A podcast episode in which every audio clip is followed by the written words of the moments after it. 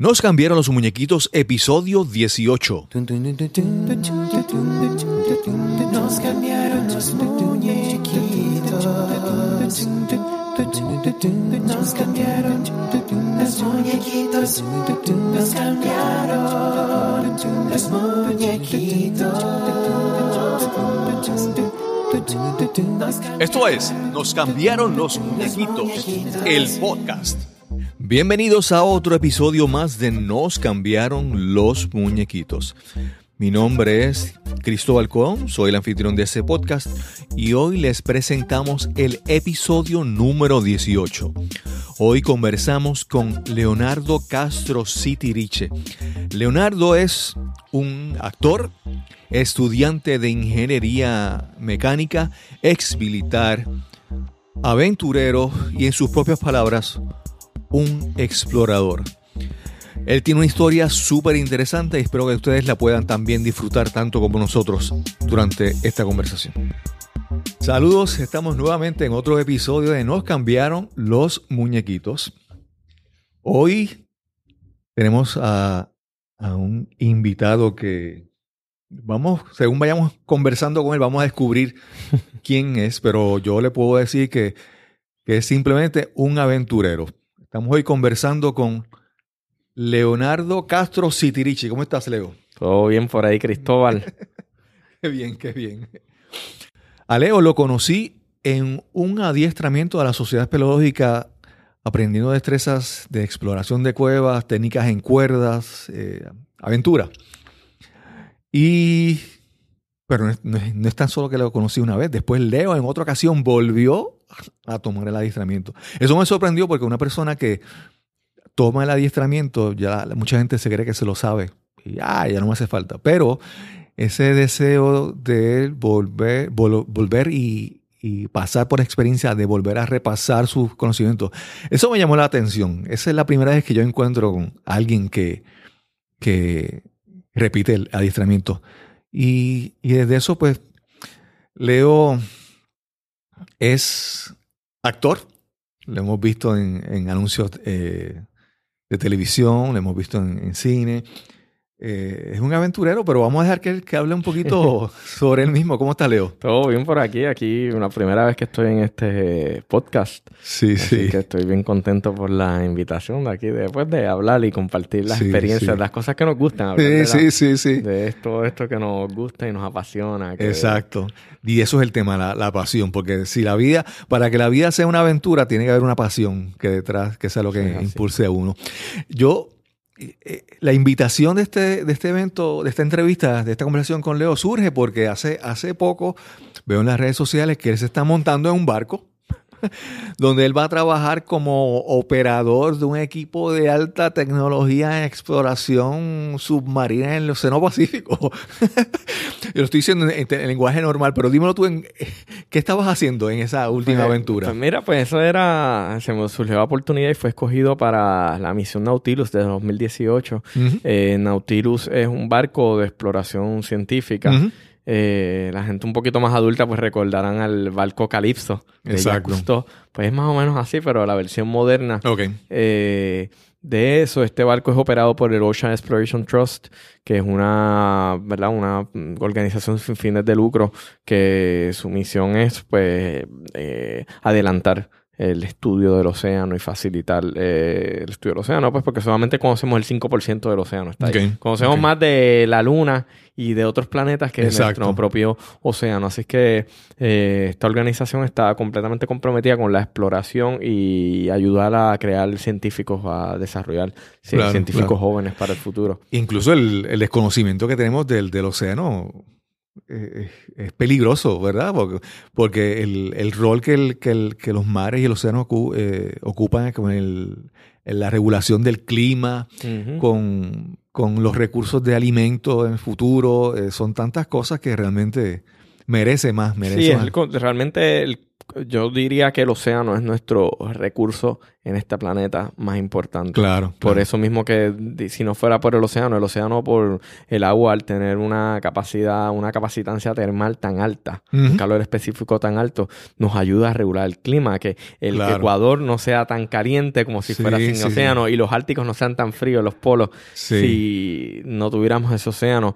Así que esa, esa capacidad de retener energía y como quien dice ecualizar Sí. eh, la temperatura. Sí, cuando uno dice que el, que el océano aumentó medio grado, ¿sabes? Toda la energía que tiene que haber absorbido para que sea medio grado, ¿verdad? Porque sube, que a veces hablamos que subió una pulgada, media pulgada, una pulgada es un montón de agua Sí, que, sí, que sí, sí. perdemos o que... Pero tú llegas ahí porque tú eres estudiante de ingeniería mecánica. Yo llego ahí por- bajo un programa que ellos tienen de, para ROV Engineering y pues yo, ¿verdad? Yo estoy a punto de graduarme, me faltan eh, bien pocos créditos, tres créditos para terminar ingeniería mecánica y... No, dos créditos para terminar ingeniería mecánica y tres créditos para terminar ingeniería aeroespacial. Eso es lo que me falta. Esa es tu concentración menor, minor en... Exacto, en ingeniería aeroespacial, allí en el colegio de Mayagüez. Así que Colegio, colegio. a la gente del colegio y a mi departamento allí, a todos los colegiales y, y no colegiales. Sí. Tú estuviste estudiando y como que tomaste un receso, ¿verdad? Entre medio, una sabática ahí. Un receso, un recesito como de unos 10 años. Yo estuve, yo estuve, yo empecé mi historia, yo empecé en el colegio, yo empecé estudiando en la UPR Carolina. Empecé a entrar al programa de tecnología, de tecnología industrial, de mecánico industrial y tecnología automotriz. Y bien chévere, pero cuando estaba acabando ahí me di cuenta que quería, como tenía más ansias de aprender más. Ok. eh, fue bien chévere. Yo quiero aprender no solamente cómo se arreglan las cosas, sino cómo funcionan más las cosas. Se me quedó ese deseo. Así que eh, me cambié a ciencias naturales para poder tomar las clases y, y poderme hacer la transferencia eh, hacia el traslado hacia Mayagüez. Finalmente logro, luego de un proceso, estoy en Bayamón para poder coger la física y me logro eh, transferir a Mayagüez, soy aceptado. Entonces empiezo allá, pero ahí empieza la... Yo era militar también, entonces me activa, empieza a pasar lo de las Torres Gemelas. Ok. Me activan para eh, Operation Enduring Freedom, soy activado para la guerra. Así que pues después de ahí pues fue bastante accidentado. Finalmente estudié ahí hasta en el 2006.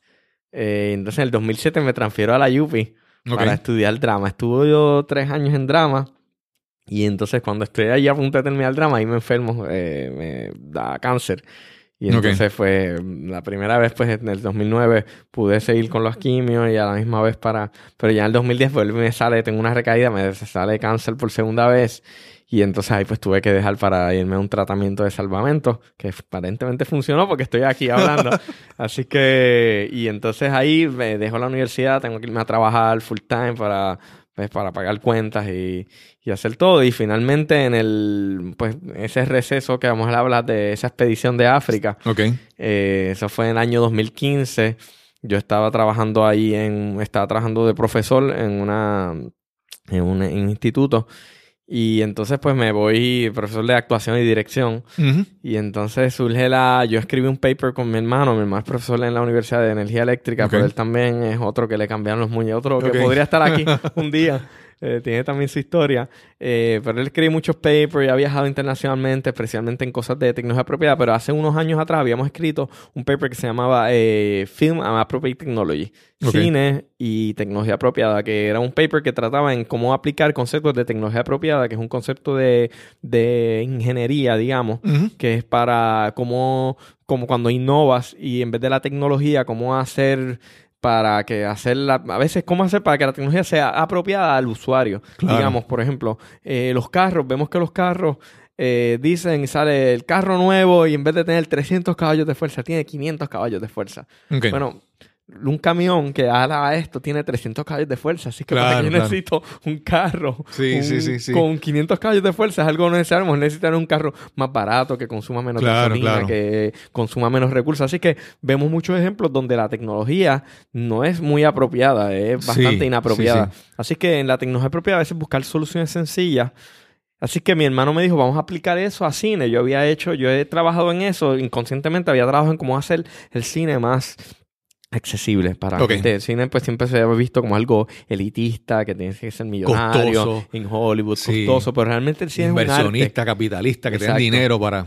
Y yo creo que el cine debería estar más accesible a cualquier persona, Claro. Desde más ni, desde niños a todas las clases sociales. Y gracias a la tecnología en cierto modo ha sido, porque ahora mismo con un celular eh, Claro. tiene un celular ahora mismo tiene una mejor cámara que antes, Sí, que hace 10 definitivamente. años una cámara que valía a lo mejor 200 dólares. Y hay personas que han hecho, cineastas que han hecho películas solamente con su teléfono. Así que es maravilloso. Así que yo hice una un cortometraje que dirigió un gran amigo y líder comunitario aquí cineasta que se llama Cristian Miranda. Vélez. Él lo dirigió y lo escribimos y fue algo que escribimos, dirigimos. Hicimos este cortometraje que salió como en 300 dólares. Lo hicimos, lo grabamos en, en mediodía. Ha sido el trabajo de... Yo te he hecho más de 100 ¿Cómo se películas. llamaba ese cortometraje? Man, Man. Lo ese pueden sí. buscar en- Ese lo en- estuve, lo estuve viendo en, en IMDb, imdb.com. Ah, Exacto, y lo pueden, y lo pueden ver en, está online en YouTube, está gratis. Eh, tiene, tratamos de llevar un mensaje sobre una persona sin hogar, sobre, trata sobre una persona sin hogar, porque él trabajó con la comunidad de personas sin hogar y yo también he estado de cerca de eso, así que basado en esas historias, pues escribimos este, este Cortometraje. cortometraje que es un, es un pedazo de vida de una persona sin hogar. Eh, y fue, fue- ha sido nuestro trabajo, mi trabajo más sencillo, más económico, más simple. Y ese cortometraje viajó al mundo. Estuvo en Cuba, estuvo en Trinidad Tobago, estuvo en el Festival de Cine Colombia, el Festival de Guadalajara. Y esos sitios Festival- tú ibas a acompañar cuando se iba a exhibir. Sí, estuvo hasta en Irán, hasta el Festival de Teherán, que no pudimos, tuvimos un problema con la visa, pero nos invitaron, nos pagaban todo. Lamentablemente no pude ir. Estuvo en África del Sur, eh, estuvo en Tanzania, estuvo en muchos sitios. Pues nada, este cortometraje, pues dijimos, pues escribimos este paper, cómo aplicar eh, la tecnología apropiada en cine usando un caso, un case study, un caso de estudio de este cortometraje. Esto fue descrito por, eh, por mi hermano, el profesor Marcel Castro Cetiriche, la profesora Mary Leonard, que es una profesora de cine del Colegio de Mayagüez también, que dirige el programa de cine, eh, Cristian Miranda, que es el director del cortometraje, Exacto. y este servidor. Así que en el 2015 este corto, este paper lo somete, mi hermano lo somete a este congreso eh, de tecnología en Sudán. Ok. En Khartoum, eh, eh, un proceso auspiciado por el eh, Sudan eh, Knowledge Society Ok. y, y el y la como decir la algo de la sociedad de empresas de Khartoum de Ok. business eh, Khartoum y entonces lo someten y entonces somos invitados para ir allá así es que yo ahí es que empieza ese viaje a África A África. eh, yo digo, pues voy a África, renuncio a mi trabajo, Dios mío, voy al semestre de clase el semestre que viene, voy para África, ¿qué sí?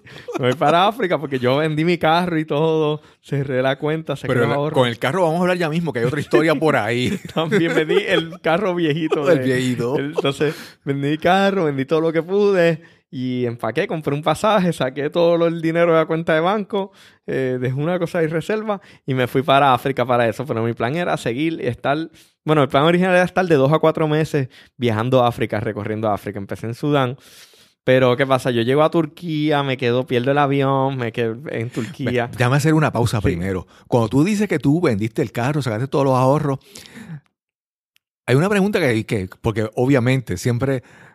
¿Y, y tu mamá? ¿Y tu familia? ¿Qué dijo? Porque en mi caso, mi mamá ponía el grito en el cielo si hubiera, si hubiera sido yo. No, mi mamá no pone el grito del cielo, mi mamá pone oración del cielo y dice, ay, Dios mío, tengo... me- Pero te me- apoya. Eh, y ya sí me, pues me apoya, pues dice, ay, ¿por qué tú haces eso? Hay cosas que yo le digo, yo le he dicho, mami, mira, porque yo siempre, ¿verdad? Uno, a mí me encanta que se brincan paracaídas, todas las cosas extremas. Ajá. Y yo he dicho, mami, mira, esta oferta, yo te pago para que hagas esto. Y ella dice, mi mamá siempre dice, "Ay, yo pagaría por no hacerlo. Y yo decía, yo, mira, mami, esto, que conseguí esto bien barato para brincar aquí. ¿Qué es eso? Y dice, ya, yo dice, yo pagaría esa cantidad por no hacerlo. Entonces, así que mi mamá siempre, pero dentro de todo me apoya, pero ella siempre dice, ay, Dios mío, esta gente, estas personas, estos hombres de mi familia, porque mi papá también, él, él ha recorrido, Ok. eh, saludos a mi papá si está escuchando esto, él ha recorrido también el curso dos veces a América, mi papá tiene 72 años ahora mismo, Ok. y ha recorrido dos veces en motora de América, ha hecho la ruta Transamerican Tour, Ok. que es desde Alaska hasta Ushuaia ya. Wow. Hasta Argentina, que es casi llegando a la... Sí. Es la ciudad más austral del mundo. Hay, hay una, hay una, hay una película que es la historia del. Bueno, obviamente, tú participaste en una de las películas del Che Guevara, pero hay otra historia que es la de la historia del Che. Guevara en motocicleta, de cómo esa, esa travesía transformó su vida. Y lo convirtió en lo que es el, lo que fue finalmente el Sí, Che Guevara. José Rivera, de hecho, el único ganador boricua, ganador de Oscar. Eso ganó, ganó Oscar, o sea, por el mejor guion. Eso Ok, lo escribió. José Rivera, que es un boricua, que escribió el guion de esa película, que es un dramaturgo también. eh, fue pupilo de Gabriel García Márquez y Ok, de... ok. Y de... Esta fue la película que ganó la canción de. La mejor canción de. Ay, ¿cómo se llama este señor? Otro. Eh, No sé si, yo sé que ganó Oscar de mejor guion. Eh, y no nada. sé si ganó mejor aquí estuvo nominado a Ga- Gael, pero, pero sí es el guionista de eso, José Rivera, que es el del eh, realismo mágico de la escuela, ha escrito muchas obras de teatro, ha escrito libros, y es la primera vez que un boricua gana por eh, gana Oscar por mejor, el único boricua que ha ganado Oscar por mejor guion hasta bien, la bien. fecha, así que sí, pues estuve O sea que de tu papá es que surge esta vena, porque aparentemente de tu mamá no es la. eh, no mi mamá no es tan aventurera, eh, pero aunque- surge de tu papá esta, esta vena. Entonces estábamos regresando, que estabas por Turquía en tu viaje. Pues ahí se, yo perdí, tuve un problema, yo me quedé, el- yo me quedé dormido al lado de donde iba a salir mi avión hacia Khartoum Ajá. y me quedé dormido ahí al lado, en el, en el gate, al lado de entrar. Ajá. Y pues, no sé por qué a ninguna aerolínea se están llamando a un pasajero que falta y ven a un, a un muchacho dormido con una mochila. No se ocurre despertar, pensar que es él. Pero, anyway, cuando me despierto, yo me despierto así, me acosté así con toda la mochila, estaba cansado y cerré los ojos y abrí, fue como hace un segundo y cuando abrí no había nadie y el avión se había ido. Así que me quedé un poco varado en con Turquía, pero me disfruté Turquía. Me tuve que ir por Egipto. ¿Y por quedarte varado en Turquía? ¿Cuánto tiempo tuviste que quedarte ahí? Estuve como tres días ahí. Ah, ok. Así que, eh, y después tuve Egipto, me tuve que ¿Cuántos minutos de ojos cerrados te acabó? Exacto, y, sí me salió la jugadita en bastante dinero también. Creo que en 400 pesos el... Ok, ok. Así que me tuve que ir a Egipto. Entonces eh, me fui a Egipto, entonces estuve en Egipto un po- pero poquito tiempo y dije, contra, voy a regresar a Egipto. Sí, cuando salgo de Sudán, que acabó en Sudán, estuve como unas tres semanas en Sudán, estuve en casa, cerca de la frontera de Eritrea. Eh, fue una experiencia genial. Los sudaneses son una gente muy cálida, muy amable, muy hospitalario. Eh, y es muy diferente a lo que uno piensa de, ¿verdad? Uno piensa, por alguna razón, ¿verdad? El mismo cine de Hollywood que yo trabajo le ha dado un poco una mala fama a África porque pensamos, eh, pensamos, ¿verdad? Que fue en Somalia eh, la- Sí, la operación, pensamos Black Hawk Down, pero Exacto. imaginamos, imaginamos Sudán, Khartoum y pensamos que va a ser Black Hawk Down como Sí, con la gente metralleta por ahí encima de pickups, eh, guerrilla y no para nada, para nada así. eh, una gente, un país dentro de todo con una, ¿verdad? Una industrialización, un nivel de industrialización bien alto. Eh, pude visitar uno de los silos de África, que es el sitio en África que tiene más. Ellos tienen ahí, eh, guardan grano para tres años y medio. Tienen Ok. para alimentar la población de tres años y medio con ajonjolí Wow. y diferentes granos. Eso lo crearon hace 50 años, lo, lo construyeron los rusos. Allí es el, el- el granero más grande de África. un Ok. silo. Así que uno pues conoce otras culturas y también uno pues combate la propia ignorancia que uno tiene de los mitos, Exacto. de a veces de cosas que eh, nos, im- nos imaginamos así, tenemos la percepción, pero se nos olvida que es una percepción y que no es la claro. realidad. Y cuando uno ve, uno se choca y ve que la realidad no es así, te hace tener más cuidado para la próxima. eh, eh, cuando venga un sitio, uno dice, mira, realmente yo no conozco de esto. Claro, Tengo que averiguar más. Así que mm, estuve allí, después estuve en Egipto. Eh, estuve en Egipto allí recorriendo, estuve en, en Cairo, en Giza. ¿Cuánto en tiempo ya llevabas hasta ese momento? de Eh, viaje? allá llevaba un mes y pico ya de viaje. Entonces después... ¿Solo? ahí- sí, sí, estuve en el, solo. En Khartoum estuve, en Sudán estuve con mi hermano que estábamos allí. Desde ahí me voy. Mi hermano estaba en, en ese momento. Mi hermano era, eh, recibió la beca Fulbright, Ok. un Fulbright Scholar, ¿verdad? Que es una beca del Departamento de Estado para, para científicos, eso. Y mi hermano está allá dando clase de mentor de esta escuela, de mentor de estudiantes doctorales del Nelson Mandela eh, Institute, eh, que es una, una escuela graduada en África que pues, se llama Nelson Mandela porque Nelson Mandela tenía el sueño de que los estudiantes de África no tuvieran que ir fuera de África para hacer estudios graduados que muchos Claro, a. Inglaterra. Europa, Estados Unidos. Así que crearon eso con ese fondo y crearon esta escuela para maestría y doctorado. Mi hermano estaba dando clase ahí y estaba haciendo investigación en microredes, que es la, especialización, que son redes eléctricas. Ahora, después del huracán, Sí, se ha hablado exacto. bastante. eh, en vez de un sistema centralizado, que hay una central principal, se distribuye, sino redes que en la misma comunidad. se- vamos a decir Ajá, en la mu- comunidad se produce la electricidad, se distribuye y se usa Claro, ahí mismo. claro. Así que le estaba haciendo. ¿Por qué se fue a Tanzania? Porque en Tanzania es solamente el 10% de la población tiene acceso a la electricidad. Así Wow. que es un buen lugar para hacer ese tipo de investigación y para crear redes, a, digamos, diferencia en lugares donde ya hay una red establecida es más difícil porque tienes Claro, una red que ya se invirtió. Así que, pues tú allá, pues llego allá a visitar a mi hermano. Digo, pues me encuentro allá. Entonces, cuando llego allá es que me compré la motora Ok. Y me compré una motora Como la, como la película, ¿verdad? Ajá, me compré una motora china, me salió mil dólares nueva, una motora china, pero yo la busqué específicamente para poder hacer las modificaciones. Yo ¿verdad? también soy mecánico, así que le hice la- las modificaciones, ah, la adapté, parecía, en ese momento estaba la, la película de Mad Max Fury Road. así que mi motora era así, te- yo le sacaba el tanque de gasolina y ahí tenía un martillo metido, tenía herramientas como escondidas en el... Claro, claro. En el, yo le hice... Sí, para, para la aventura que le, le- le- le- le tocaba a esa motora tenía que estar bien. Preparando. La cosa es que esa motora, pues yo la estaba preparando. Yo- mi idea era recorrer la, bueno, no toda África, pero África del Este y llegar hasta, hasta, hasta Cape Ciudad de los Cabos. Ok. Hasta Cape Town en Sudáfrica. Sudáfrica. Eh, y allí, pues, venderla en piezas, que me encantó. Y de ahí seguir hacia India. Iba hacia India, que tenía una amiga, mi- eh, Beatriz Lorenzo, que iba a estar, que, trabaja, es española, trabaja de viceembajadora ahí en la India, en Nueva Delhi, y me está esperando. Así que no pude llegar por lo que pasó, lo que pasó, pero, eh, pero la modifico y la tenía esa motora preparada, ¿verdad? También iba aplicando tecnología apropiada. Eh, lo que quería hacer, pues mucha gente se pone a hacer este recorrido y necesita una BMW que vale como 20 mil dólares, una KTM y un montón de equipos. Y yo tenía, todo era como medio fabricado acá, hecho... Estilo, estilo DA Team. Ajá, y, y muchas cosas, ¿verdad? Porque se puede hacer. Yo no digo que todo el mundo puede viajar, ¿sabes? Porque realmente es un mito. Ah, cualquier persona puede viajar. Mira, realmente hay personas que apenas. Pasan bastantes sacrificios simplemente Claro, para claro. sobrevivir, conseguir alimento todos los días. Claro. Esa es la realidad. Pero siempre se puede aventurar de alguna manera. u otra. Claro, claro. Eh, a veces yo le digo, no, pues viaja. Yo digo, pero por ejemplo, eh, le digo, mira hacia atrás de tu casa, esa montaña, ¿tú la conoces? Pues vete y recorre, ponte las botas exacto. y métete por ese monte a ver cómo, a ver cómo se llega, a ver qué se encuentra. Y más en Puerto Rico, que nosotros somos tan afortunados de tener tantos ecosistemas, tantos lugares, tantos sitios en tan pequeño. O sea, nosotros tenemos ah, un bosque seco a, a dos horas de un bosque pluvial.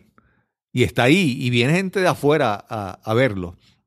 Que si tú quieres aventurar, aún en tu vecindario, aún en tu en tus pueblos cercanos, hay aventura para. Hay cualquier sitio, yo digo, cualquier sitio que uno no haya recorrido es tan válido. Si tú nunca has ido, digamos, al pueblo de Jayuya, al pueblo de Orocovia, a tantos pueblos bonitos Claro, que hay aquí, claro. tú nunca has ido, vas a ese pueblo, la experiencia es la misma que si estuvieses yendo a otro país y lo estás haciendo en tu propia Claro, claro. en tu propio país, que, que siempre, siempre hay maneras. Si no tienes carro, pues ve a un sitio más cerca. Claro. Eh, eh, No, y hay gente que, por ejemplo, vamos a decir, para una persona subir el Everest es lo que consideran aventura. Pero algo tan sencillo como ir a, a, un- a una montaña de, de nuestro país, para una persona simplemente descender en cuerda es una aventura más grande del mundo. Tienes, Ah, que, tienes que buscar expandirte, salirte de tu comodidad de todos los días y hacer cosas diferentes. Sí, y para mí realmente eso es lo que es el, eh, la aventura, la exploración. Eh, lo que yo llego a esto, yo cuando estaba en África, Ajá. estaba allí, eh, ¿verdad? Pues uno tiene... Estos viajes pues son cosas, eh, tiene algo, su parte espiritual Claro, de, claro. de recorrer, ¿verdad? Que pasamos todos los seres humanos, yo diría que todo el tiempo estamos pasando por estas crisis de, de que nos sentimos inconformes con algo, nos sentimos que algo tenemos que cambiar y esta, y a veces, pues irnos hacer un cambio drástico eh, nos ayuda Claro, sin ser impulsivo, no es Claro, que claro, claro. abandone a la familia o nada. Pero, pero a veces calcular y ver si puedes hacer un cambio, tomar un riesgo, no, yo pienso que nos ayuda a, a, a veces a darnos cuenta que lo que teníamos en verdad era mejor lo que pensábamos. A veces encontramos algo nuevo, pero siempre descubrimos algo. Acuérdense como, bueno, como el método científico, una hipótesis nula Sí. sigue siendo eh, sigue siendo un conocimiento nuevo. Claro, claro. Descubre, como Si- decía. Si, los, si los factores que, que- que- que están ahí interviniendo son los mismos, va a ser lo mismo. Pero si tú cambias los factores, vas a tener nuevos resultados, aún como tú dices, aunque sean que fracasaste, pero descubriste que eso no funciona. Pues decía, decía, creo que era Tesla, decía, decía, yo no fracasé. Ok. Simplemente encontré una forma más que no funciona. Exacto. Pero sigue siendo conocimiento saber que. Claro, Así que, claro. pues cuando estaba allí, yo me di cuenta, me puse a pensar qué son las cosas que realmente me gustan. Dijo, eh, tenemos un tiempo de vida limitado, no somos, no estamos, no somos inmortales. Eh, ¿Qué quiero hacer con lo que me queda de vida? ¿Qué es lo que realmente a mí me gusta? Y me di cuenta que lo que me gusta realmente, eh, mi pasión es, o sea, mi vocación es la exploración. Yo soy un explorador y puede sonar, puede sonar un poco infantil porque la gente dice, nos dice, ah, eso era sí, lo que yo decía cuando quería chiquito, Sí, quería ser sí, bombero, quería ser policía, quería ser científico, Astronauta. astronauta, y dicen, ay, qué bobería eso. Mira, no. Eso es, alguien, gente, personas nos dijeron, nos dijeron en algún momento, "Ah, eso es una bobería. Sí. Pero realmente yo pienso que tenemos que buscar y volver hacia atrás, a pensar que era lo que soñamos cuando chiquitos, cuando no teníamos miedo de Claro, soñar claro. y de, y de Y la sensación, la alegría, cuando tú niño, esos, esos pensamientos en tu mente, la alegría que traía tu vida, el tú imaginar lo que querías hacer. Y de repente cuando ya uno adulto no descarta todas esas cosas y se conforma con la rutina, tú ves como la vida se transforma y esa alegría de la niña ya no está.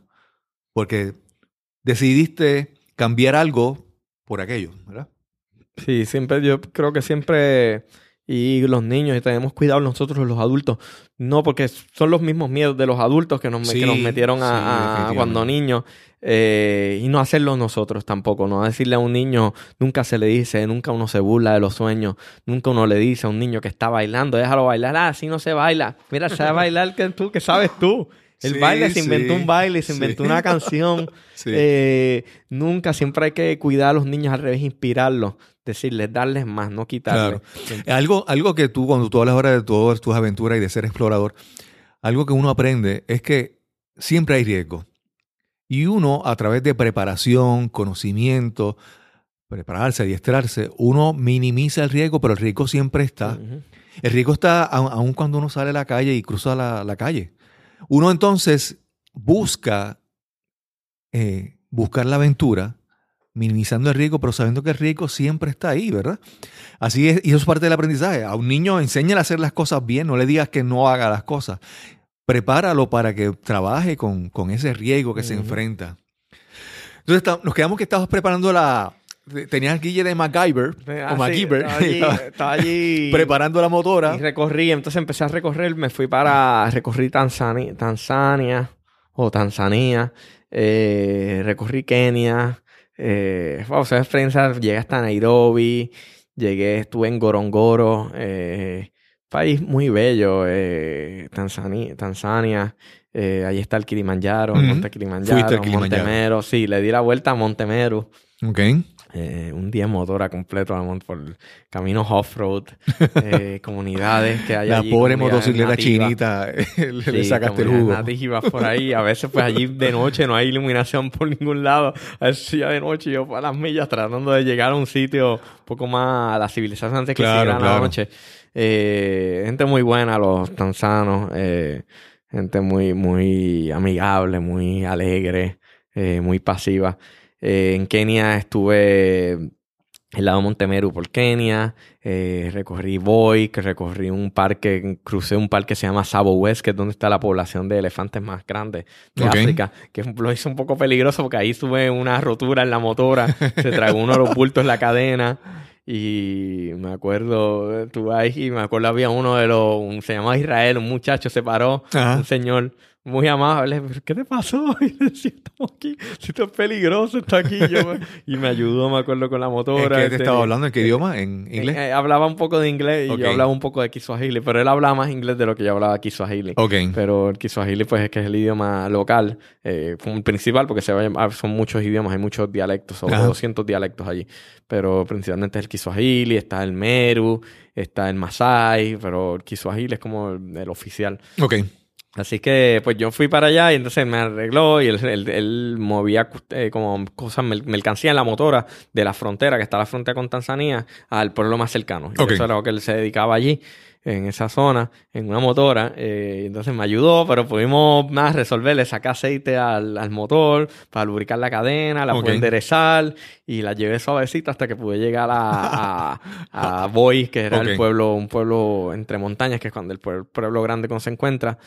Y entonces de ahí seguí hacia Mombasa, eh, que es la zona portuaria, y finalmente vas llegando después de tantas mm, horas, estás a 12 horas de, cada 15 horas del mar, y Ok. cuando te llegas al mar es como, como, y fíjate, allí en Boy me encontré, la gente se sorprendía porque me veían esa motora, que es una motora local que, es un- que usan mucho los taxistas allí, Ajá. como dicen los piki piki, o en, en, en, en Tanzania, piki piki, le dicen eh, la, la motora.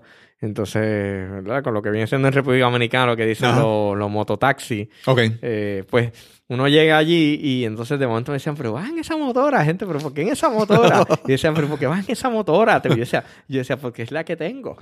claro, Si tuviera una bicicleta, pues me hacían bicicleta. Sí, Y sí. si tuviera un camello, pues lo hacía en camello.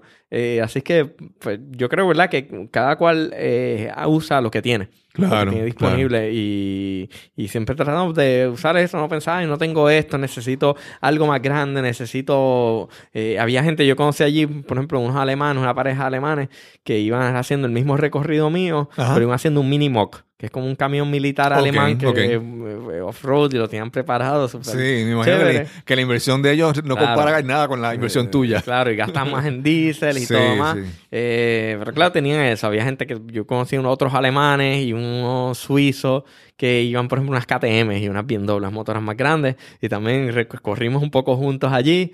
Y ellos iban en su motora, que era lo que podían, y yo iba en mi motora, que era lo que podía. Claro, Pero claro. allí me acuerdo los de. En estos, yo me tomé una foto que me encanta, porque fue con ellos allí que conocí en Boy, que había un montón, como 20 de estos mototaxis, tú ves con los chalecos reflectivos que hay que usarlo allí en la motora. Se pusieron a hablar, ¿para dónde tú vas? Para Mombasa. Y ellos decían, "Yo- nosotros nunca hemos ido a Mombasa. Y dice, ¿pero por qué en la motora? Y dije, pero se puede. Y ellos pensaron, oye, vamos a ir.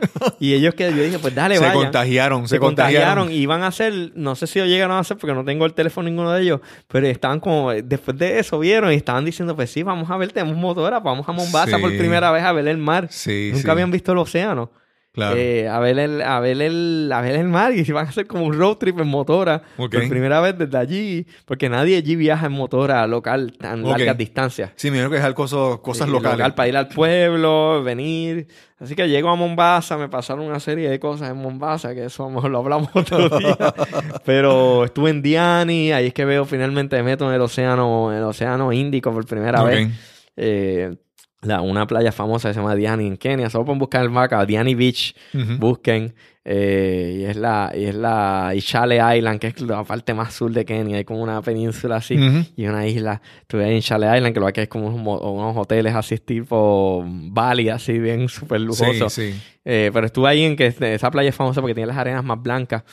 Entonces después entré a Tan, entré por, por Longa Longa. Y los, los nombres son comiquísimos, me encanta. Sí, sí. Entonces Longa Longa, Piki Piki, son bien, me, me encantan, son tan sonoros. Claro, y, claro. y usan mucho la, como la, ¿cómo es que se Con llama? onomatopeya. Ajá, es onomatopeya y aliteraciones cuando tú, no, no, Sí, ¿cómo se exacto. Cuando tú repites, no, eh, sí, Cacofonía. Ajá, que tú repites una palabra dos veces.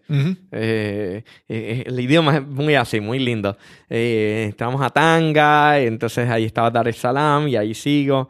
Eh, y nada, regresé a Tanzania. Cuando regreso a Tanzania me empiezo a sentir un poco mal. Fue a Arusha, Mm. a Arusha, que es cerca de la ciudad donde está Kilimanjaro, una ciudad tierra adentro, lejos del mar. Y empiezo a sentir mal y mal y mal, y no se me va, y fiebre, y no se me va, hasta que... eh, pero nada, yo se había hecho como una promesa y dije, lo, lo que me pase en África no voy a ir al hospital. Estás escuchando Nos cambiaron los muñequitos. Este es el episodio número 18 y hoy conversamos con Leonardo Castro.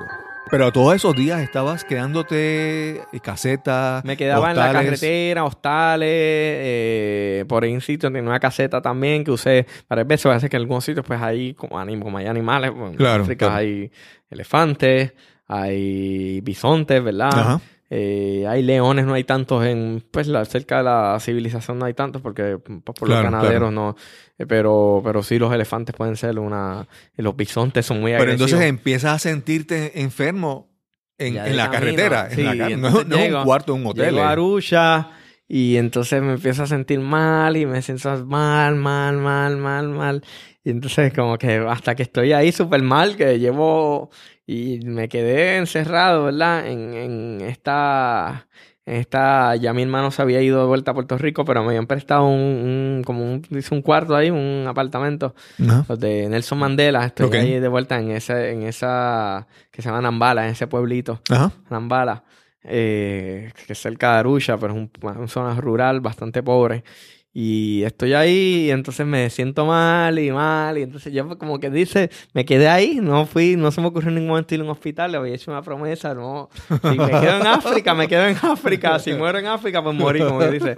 Pero eh, eh, un día toca esta señora que vivía ahí, que es una, una señora ya estudiante graduada, estaba haciendo pero su familia era en Dar es Salaam. Y esta me toca, yo mira, me sentí ahora ventaja que me siento bien mal. Y la cosa es que ella consiguió una llave. Ella dijo, este muchacho se está muriendo. Ok. Y en un momento está, que verdad que para mí es como el ejemplo de la mujer africana. eh, se llama Mastidia, eternamente agradecido con ella. En un momento, en menos de media hora, ella no tenía ni carro, ni nada. En media hora ella consiguió la llave, abrió ese sitio, consiguió una amiga, dos, dos señoras. Ajá. Wow, que uno ve como que, wow, el, eh, mujeres al poder, el, el, el, el- el empeño, ¿verdad? De, Sí, sí. de la mujer africana. Ella consiguió con una amiga que consiguió un carro prestado. Buscaron el carro. Esas dos mujeres me cargaron hasta el carro. Me entraron en un carro y me llevaron a una clínica local donde me estabilizaron. Me pusieron, eh, yo tenía, eh, tenía el pulso bajito ya. Y estabas consciente de todo ese, de todo ese tiempo. Sí, pero me sentía muy mal. Yo no Muy podía débil. caminar casi. Allí me pusieron suero para hidratarme, me dieron unos medicamentos. Es lo que me podía estabilizar para poderme llevar a un hospital en la ciudad, Ok. que quedaba un poquito lejito. Y por camino en tierra se consiguieron allí, consiguió una Land Rover, una Jeep, porque el carro, Ok. vamos, no podían llegar hasta allá.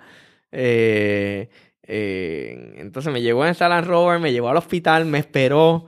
En lo que iba de este ya fue, entonces eh, allí me hicieron, me dijeron, sí, tienes malaria, eh, Plasmodium falciparum.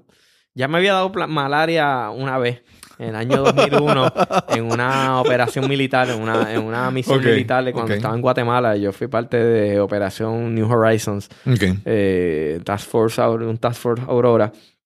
eh, y me dio malaria por allá, por la, por la selva Hmm. en Guatemala eh, y allí en la frontera. Y me tuvieron que sacar. Y eso fue Plasmodium viva. Fueron dos malarias diferentes. Así que tengo dos. Estoy coleccionando, coleccionando Sí, sí, sí, sí. parásitos en mi cuerpo. Así que, pero me dio Plasmodium falciparum, que es un tipo de malaria. Mata a mucha gente en África. Es muy, muy endémico hacia el área. Es muy común el área. Eh, me dio allí, entonces me dio unos medicamentos. Después cuando me dan de alta, pues esta eh, mastidia, pues me... ¿Cuánto tiempo estuviste hospitalizado allá? No, estuve, eh, a mí me prácticamente me enviaron a la casa porque tampoco Ok. yo no quería un bill de hospital muy alto, así que yo hablé claro, con- claro. eh, me dijo, mira, que tomate estos medicamentos. Se me llevaron a la casa, fuimos allá, fue al mercado, compró todo lo que le dijo el médico para que fuera bueno para nutrirme, para tratarme de subir la hemoglobina, tenía muy bajita, ¿verdad? Que es parte del problema. Sí, El- sí, sí. el- la malaria es un parásito que ataca, viene por, por vector. Ok. Eh, vectores nos referimos a mosquitos por picada del mosquito, no se transfiere así porque te di la mano, Exacto. ni por saliva, solamente se transfiere por, por vector, como así como, como el aquí el Como el dengue, dengue, sí. el dengue, el eh, eh, chikungunya, cosas así. Pues, pues así muy parecido. Así que fue- y da en la costa, en Arusha no hay malaria porque ya estamos a mil metros sobre el nivel del mar, así que por la altura y por el frío, un poco más frío, no hay el mosquito que es el que, Exacto, que transmite. No es cualquier mosquito el que transmite eso. Así que eh, tuvo que haber sido, entiendo yo, en Mombasa o en Diani, donde me Cerca de la pescar, costa. que era un sitio costero. Así que, pues tuve poco, pero entonces me dieron al hospital, pero no duré mucho en la casa porque me, se- me- me volví como que recaí. Ok. Entonces me llevaron entonces a una clínica local que, que es operado, ¿verdad? Una clínica que es operada en parte por la comunidad, en parte por la iglesia que hay allí. Sí. Eh, y eh, entonces me llevaron a esa clínica allí, ¿verdad? Un proyecto comunitario que están tratando pues, para que la gente tenga servicios claro, médicos. claro. Eh, entonces me llevaron allí, me cuidaron muy bien, allí me quedé, me acuerdo se quedaba siempre una persona en guardia, eh, una persona, a veces hasta personas de la comunidad. eh, Sí, sí, me imagino. Un médico en guardia, un enfermero, una persona de la comunidad. cuid- Me cuidaron muy bien. Fue una, esta comunidad que ni me conocían mucho. Veían que era este muchachito que andaba en motora por ahí, este muzungu, como le dicen allí. Sí, a la- posiblemente no sé ni dónde era Puerto Rico. Ajá. Lo confundía a veces, pero pensaba mucha gente pensaba que era Portugal. ok.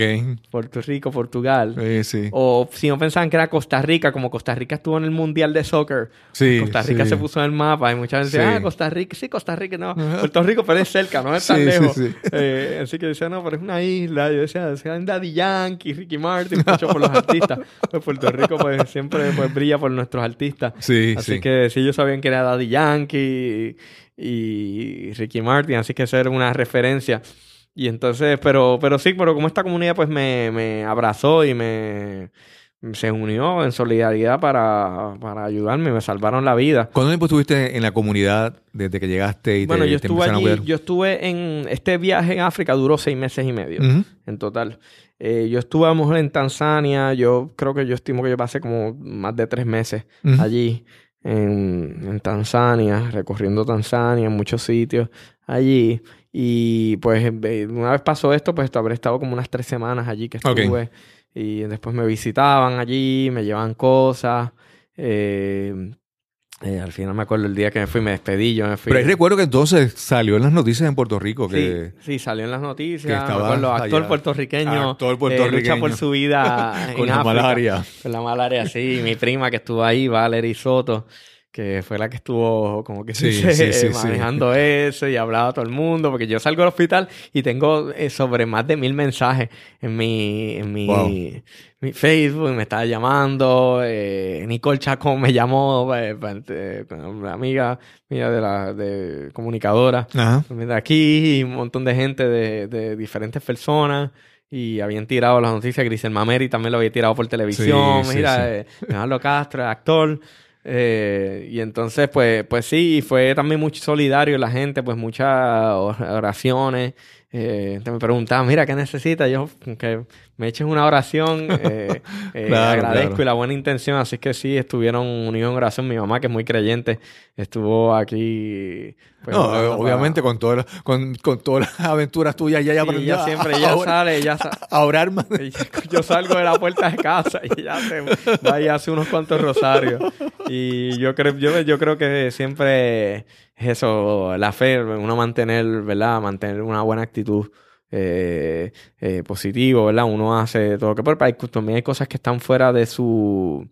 De, del control de uno. Claro, claro. Y pues de ahí, pues es cuestión, yo por lo menos, pues pensar, creo que es en, en la fe y mantener una actitud positiva frente a la adversidad. Claro, claro. Eh, a veces pues decimos, ah, malaria, y me muero, pues si me muero, me morí, está Claro, bien. claro, no, no, claro. no, no tiene, ¿sabes? Uno lucha contra eso, pero... Pero también si pasa, pues, pues nada, no es una tragedia, no es, es parte del ciclo de Claro, vida, claro. de nacer, vivir, eh, morir. Así que, y ahí entonces pues se salgo de la malaria, entonces me digo, pues ya estaba un poco, estaba tratando de ganar pesa, pero no ganaba, estaba pesando, yo peso ahora mismo a lo mejor 185 ¿Ya habías libras. regresado o estabas todavía ya? No estaba todavía allá, Ok. ya una vez un poquito más recuperado, ¿verdad? Pero estaba, había perdido 50 libras. Estaba 50 libras bajo peso, estaba pesando 135 libras. Wow. Yo peso ahora mismo pues entre 190 y pico libras. Eh, así que mm, estaba bien bajo peso, bien delgado. Y estaba tratando de comer como que no cogía peso, no cogía peso. Así que me puse a analizar, a sacar números, a chequear los muñequitos y dije, pues me cambiaron los muñequitos. Ajá. Ya no puedo, oye, va a estar difícil. Si me tiro así, tan débil a un viaje hasta Cape Town, Claro. en... en Sí, que era tu, tu en- destino. pues ya no voy a poder principio. llegar. Pero yo antes yo quería subir Kilimanjaro, pero subir Kilimanjaro es un poco caro. Así que a mí no me da, a mí no me da el dinero para ir a, para subir Kilimanjaro y llegar a Cape Town. Ok. Ya no podía llegar a Cape Town. Me, si me tiraba hubiese arriesgado. Dije, mejor cancelo de Cape Town y vuelvo otra vez para... Y lo intento una segunda vez. A veces Ok. también hay que... Sí, cuando uno cancela y, ¿verdad? Y salvar la vida, no es uno ser Claro, obstinado, voy a hacerlo. Como sea, a veces uno vivir otro día para contarlo y para volverlo a hacerlo otro, eh, Claro, claro. una segunda vez. Así que eh, dije, ya no, dinero iba muy tight ya, muy estrecho de dinero para tirarme ese viaje, de salud pues estaba un poquito débil. Entonces dije, tengo que volver a casa a comer comida de mami, habichuela, para engordar, porque aquí no me, no, estoy comiendo Sí, sí, y sí, como sí. que no, no, no sentía que aumentaba de peso. Le hacía falta un mofongo o algo sí, así. me hace falta un mofongo. De hecho, primero que hice yo a Puerto Rico mofongo, pincho, arroz, habichuela. Eh, así que, pero dije, así Me que imagino que te, habrá- que te habrán llevado al, al centro de tratamiento Piñones. Sí, de hecho, sí, fue a Piñones allí a un sitio. Llegué a Puerto Rico y fue a Piñones allí. Eh, me tiré allí el Carmín allá, Ok. comiendo un pincho del Carmín. Pero, pero fui para, pero entonces, eh, digo, vendo la motora. Vendo la motora, vendí muy bien, la, la compré en mil, eh, más o menos, mil cien, y la vendí como en 900. Así que con las modificaciones. Eh, y todo el millaje Exacto, acumulado. Le metí millaje, le metí como 7000 millas. Wow. En, eh, así que, así que la, la vendí muy bien y me fui y, y al otro día me fui a escalar el Kilimanjaro. Ese día. Pero, Pues sí. pero entonces estabas preparado, físicamente estabas ya... Estaba un poquito débil, pero ya me sentía mejor, pero estaba todavía débil, tenía hemoglobina un poco baja. Pero hay cosas que eran hacerlo ahí. Yo dije, pero si vuelvo, porque era hacerlo o no hacerlo. Claro. Y a lo mejor no tenía, así que me tiré como quiera pues la maroma de mil Kilimanjaro. Dije, pues ya que no voy a subir, pues ahora puedo subir Kilimanjaro. Y vendí el dinero a motora y usé esa parte para pagarme Kilimanjaro. Entonces me voy a Puerto Rico como una última misión, Sí. como, como un premio de consolación para mí.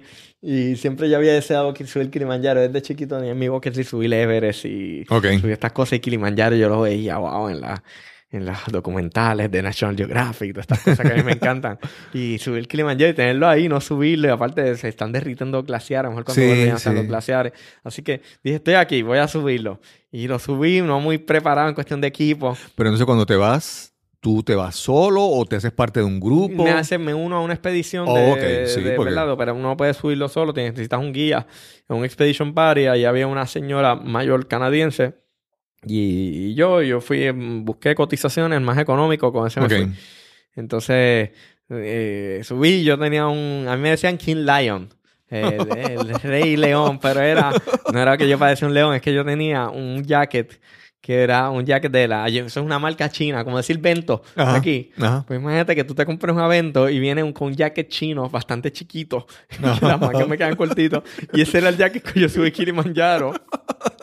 Yo tenía unos guantes que yo había fabricado como de cocina, con unos guantes de cocina, había hecho unos inserts con unas cosas del ejército. Oye, yo me río, pero eso no es. Unas No. botitas que yo tenía, como decir, unas botitas de Kmart. Tenía un- una mochilita rota de estas de Walmart que estaba hasta rota y el agua se me congelaba porque tú tienes que meter el agua para que no se congele. Pero eso era lo que tenía y, y a ellos les parecía muy simpático porque allí llegan, o sea, allí llegan, por ejemplo, los europeos, ¿verdad? Que muchos europeos a escala Sí. llegan como a Cliffhanger, a subir Kilimanjaro. Sí, sí, no Y llegan... con equipo super cajero, mochila, Sí, botas de estas de alpinismo, Sí. eh, un montón de... Y todo ese equipo no es nada barato. y entonces llegan y pues yo, pues mira, lo que tenía era el jacket ese y me compré unos pantalones encima para ponerme encima los pantalones, uno para que no usaban la misma ropa, no se baña cuando está en la montaña, Claro, claro. apenas hay agua. Eh, así que, y sube, cuando va subiendo y va subiendo bien, cuando llego a un sitio que se llama Carafu, esa noche eh, me comí la sopa, la hicieron, le echaron un montón de pimienta a la sopa. y esa, sopa está picando, pero tú tienes que comer la comida, tú estás en la montaña el cuerpo está, hace frío, las temperaturas son bajas, eh, estás en altura, tú tienes que comer bien, tienes que tratar de dormir bien, tienes que Claro. beber mucha agua. Es bien importante esto para la, para la salud.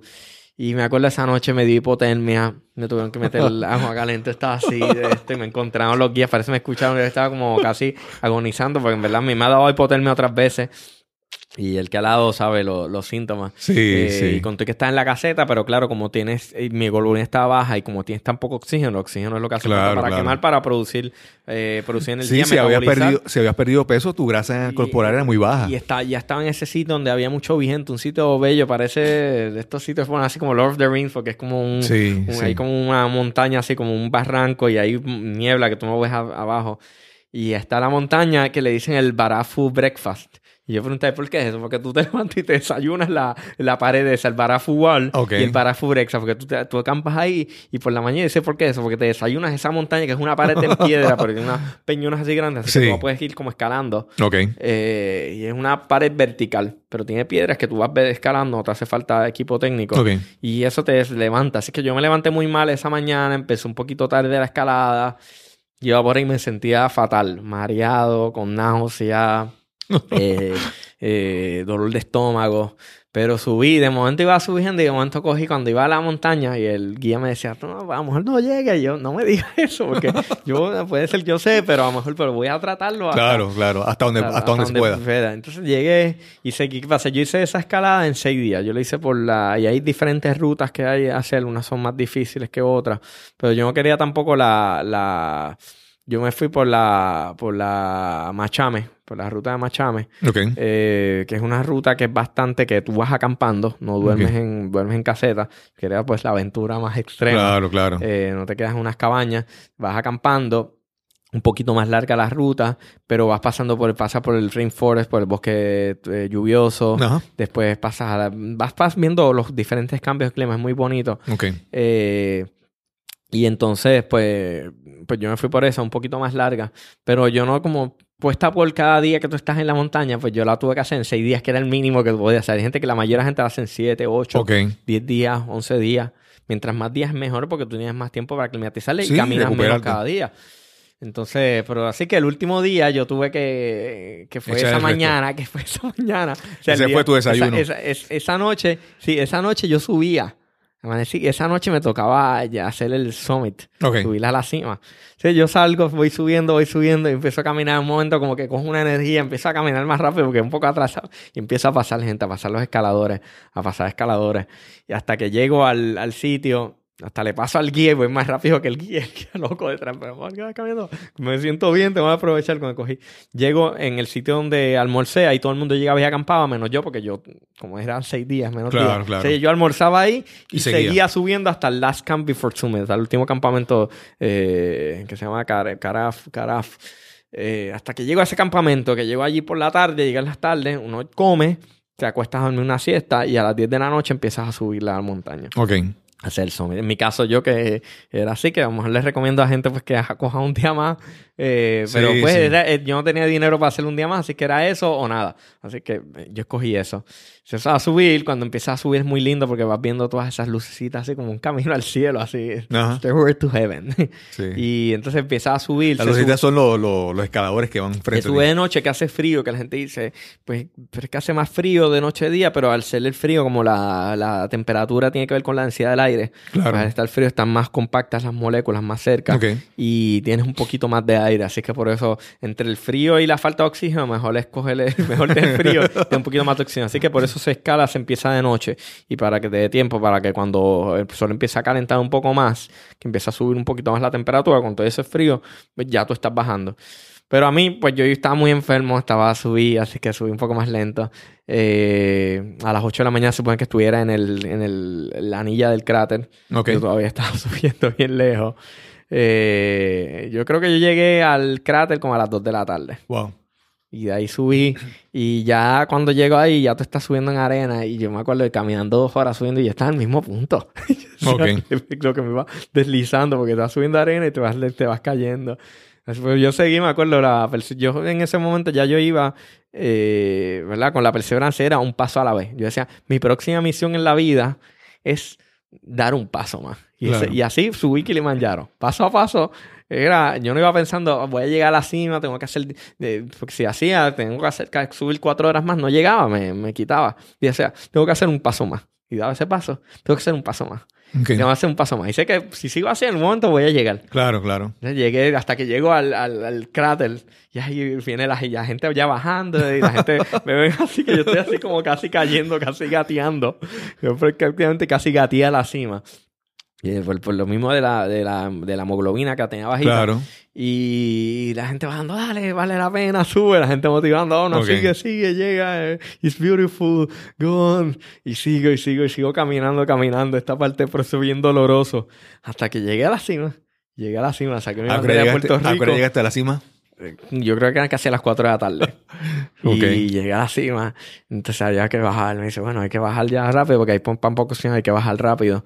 Y, por el frío, así que vi el glacial. Yo no, no veía ese momento, eh, por la falta de oxígeno, yo veía un poco nublado. Ok. La vista no me estaba trabajando muy bien, así que yo veía, yo, yo tiré muchas fotos. Y decía, ¿eso qué es? ¿Un glaciar? No, es una nube, ok, esto es una, un glaciar. Y. Y después los vi, porque realmente no veía bien, pero sí es una experiencia poder llegar al punto Uhuru Peak, que significa, Uhuru significa la libertad, la Ok. cima de la libertad. Ok.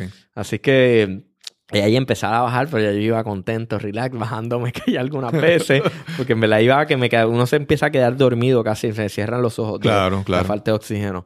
Eh, así que voy bajando, finalmente me dice, mira, hay que pedirte un rescate, así que llegamos a un sitio a un rescate, pero el rescate nunca llegó, porque había una muchacha, una muchacha y un muchacho, una pareja que estaban Pero allí. cuando decimos rescate, ¿qué, qué opciones? Este, Pues ¿Guía rescate- o...? No, no, te, sí, viene uno- una gente que tiene allí, unos rescatistas. de- de O sea, pero no es helicóptero, Rangers. es simplemente a Sí, pie. no, es, es uno. Bueno, el que tiene dinero, pues tiene, lo llevan hasta un sitio, eso, y ahí lo buscan un helicóptero. Claro. Dice, tú estás muy bien. Así que eh, eh, cuando llegan, ¿verdad? Llegan a un rescate para esta muchacha que yo de pronto, pero no, es que tengo un poco de dolor de cabeza, pero ya veía bien.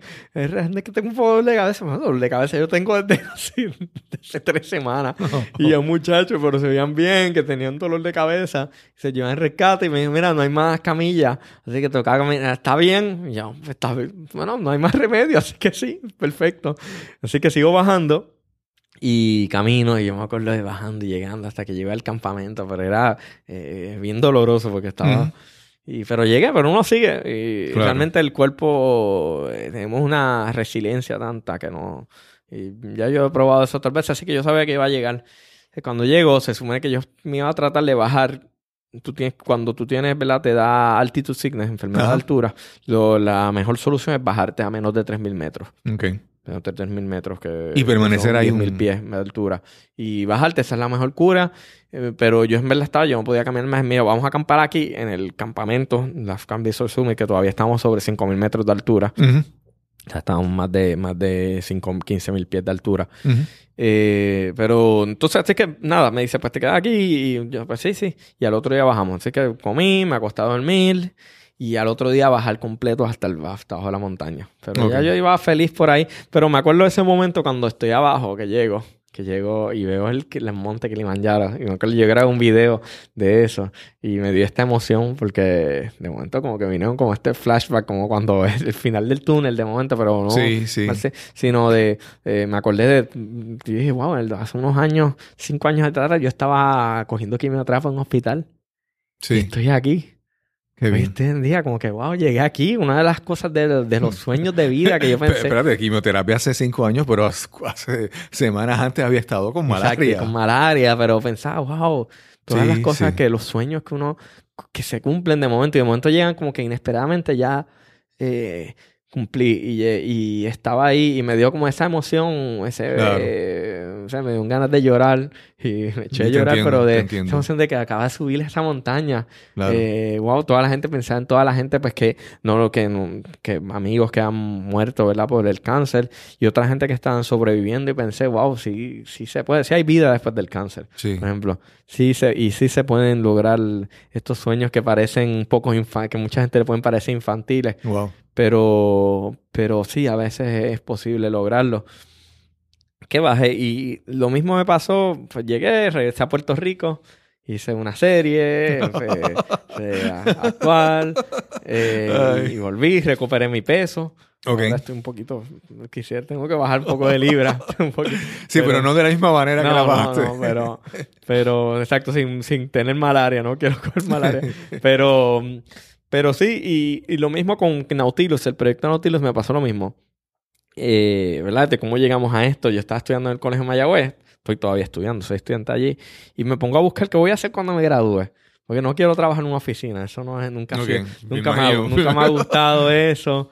Eh, ¿Qué puedo hacer? Entonces me pongo a buscar, yo me pongo a buscar diferentes cosas. Engineer, engineer diver, diver, engineer that dive, ROV. Entonces buscando eso, llego a los ROV.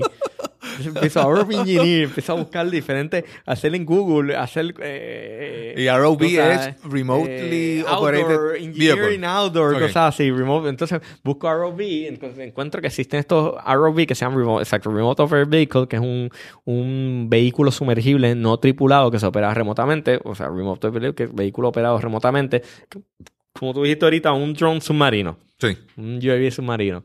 Y veo que existe esto. Y que hay trabajos de esto, algo que se llama Roving Engineer. Entonces me pongo a buscar, se encuentra este programa del Ocean Exploration Trust, que es un programa, ¿verdad? De este barco está principalmente auspiciado por la NOAA, el US Navy, eh, Operation of Exploration, Office of Exploration and Research del eh, Science, eh, NSF, National. Science Foundation, ¿verdad? Eh, diferentes universidades de Rhode Island, Universidad de Oregon, diferentes, hay mucha gente privada que, ¿verdad? que apoyan esto. Este, esta, este, este, este fideicomiso de exploración es fundado por el doctor Robert Ballard, ¿verdad? Que es una persona bien conocida y bien respetada en la... Un explorador también. Sí, sí. Fue el que encontró el Titanic. Ok. Él es un oceanógrafo y arqueólogo submarino. Yo diría posiblemente de los arqueólogos submarinos más importantes del mundo. Que fue el que encontró el Titanic, Bob. Ballard. Y ha escrito un montón de libros que están allí, la colección de libros eh, excelente, tremendo. eh, principalmente de arqueología. Y de hecho, este, este, este, el submar este ROV que estaba operando estuvo en el. Fue el que Ok. se usó parte para, para encontrar el Titanic y explorar el, el. donde yace el Titanic. Así que. Entonces encuentro esto. Y una vez yo busqué esto, encontré este programa. Pues ya estaba como que. ya se tenía la mente dañada. Y apliqué, fue después del huracán que yo solicité a este programa, se hizo difícil, me acuerdo buscando, consiguiendo printer, porque en ese momento Ajá. muchos sitios Claro, cerrados, eh, internet, con el celular, yo me acuerdo enviando las cosas y me decía retry, no tengo suficiente conexión, Sí, y sí. yo tratando. Y hasta que pude solicitar, le escribí un ensayo, tuve que, ¿verdad? Yo eh, hacer un escrutinio bien fuerte de, de- cómo escogen a los científicos y a las personas que están ahí. Y, a los- y entonces encuentro, me acuerdo, yo estaba en, me, me acuerdo, me, de momento me llega noticia que estaba preseleccionado Sí. para una entrevista. Entonces me hicieron esta entrevista, eh, la hice allí en la universidad por, por Skype.